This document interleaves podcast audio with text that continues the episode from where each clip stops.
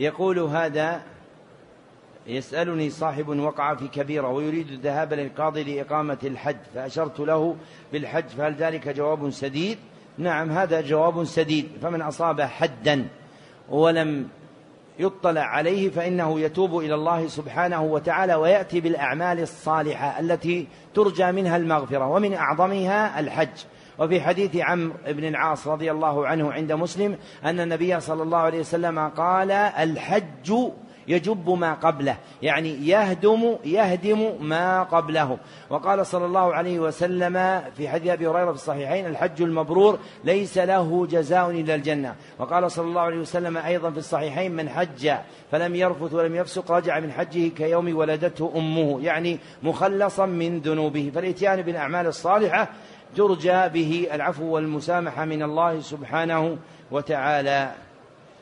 يقول آه اللهم إني أصبحت أشهدك إلى تمام. هل يقال في المساء؟ الجواب لا لا يقال في المساء تبعا للوارد في سنته صلى الله عليه وسلم.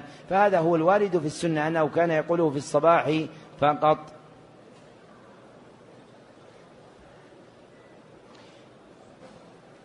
يقول هل نقول أذكار المساء بعد العصر؟ الجواب أن الذي دلت عليه الأدلة أن أذكار المساء بعد غروب الشمس. وذكرنا ما تقدم من حديث أبي سعيد عند أبي داود وغيره ما من عبد يقول صباح كل يوم ومساء كل ليلة. بسم الله الذي لا يضر مع اسمه شيء في الأرض ولا في السماء إلى تمام الذكر. فجعل المساء تبعا لليلة.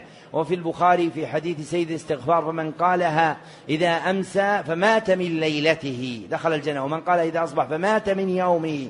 دخل الجنة. فجعل المساء من الليلة وجعل الصباح من اليوم والليلة تكون بعد غروب الشمس. فالسنة في الأظهر أن يأتي بها بعد غروب الشمس.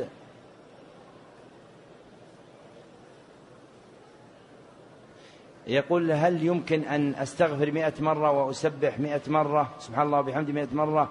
ولا إله إلا الله لا شريك له. آه، عشر مرات.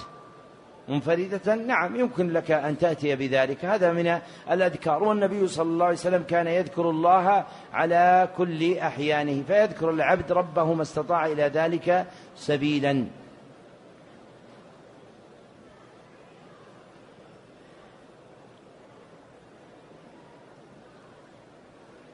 يقول إذا أردت أن أقوم بعمل عمرة بعد أداء فريضة الحج فهل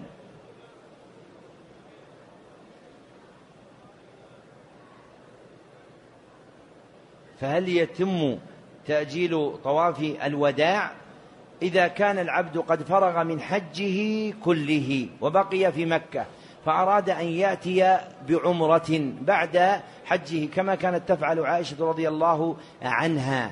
فإن أدى العمرة وخرج صارت عمرته بمنزلة طواف الوداع لقوله صلى الله عليه وسلم اجعلوا آخر عهدكم بالبيت الطواف والسعي لا يقدح في ذلك فهو تابع له وكذلك صلاة الركعتين. أما إن كان يعتمر ثم يجلس بعد العمرة فإنه يأتي بعد ذلك بطواف وداع قبل أن يخرج من البلد الحرام.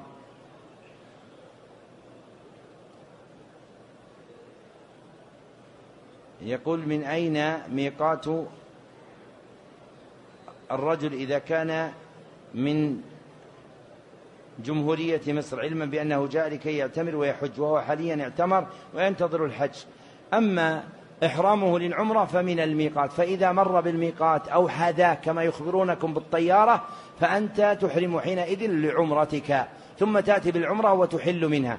ثم إذا كان يوم الثامن تحرم بالحج من المكان الذي أنت فيه. أما إن كنت تجاوزت ميقات العمرة فأحرمت بعد ذلك فعليك دم.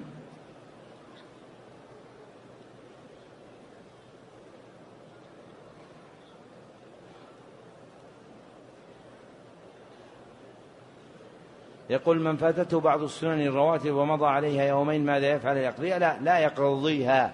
إذا بلغ من الصلاة أن تأتي مثلها من يوم غد فقد انتهى وقت قضاء نافلتها بلا مرية لأنها شغلت بنظيرها. فلو أن أحدا نسي نافلة راتبة الظهر ثم لم يذكرها إلا من غد في وقت الظهر فحينئذ أسقطتها ما سبقها إذا كانت راتبة قبلية قد صلاها.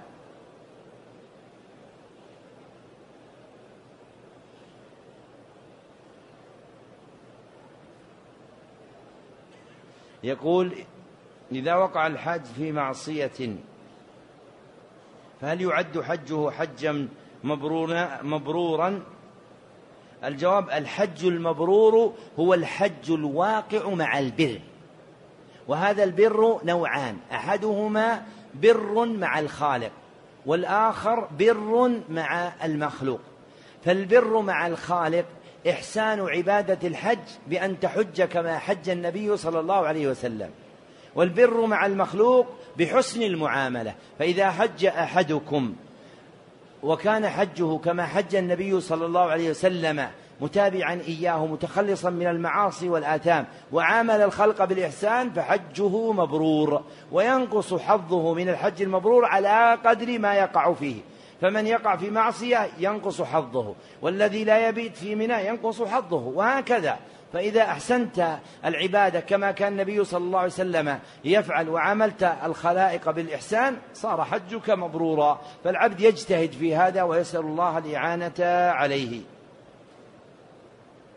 يقول اعتمرت ونسيت الحلقة ثم لبست ثيابي وحلقت فما يجب علي ما دمت كان ما دمت وقع ذلك منك نسيانا فلا شيء عليك. وأنت قد حلقت فجئت بما يجب عليك في حلق رأسك. وهذا آخر ما تيسر من الإجابة على هذه الأسئلة. لقاؤنا غدا إن شاء الله بعد الفجر والعصر والمغرب في درس يجب عليكم جميعا. وهو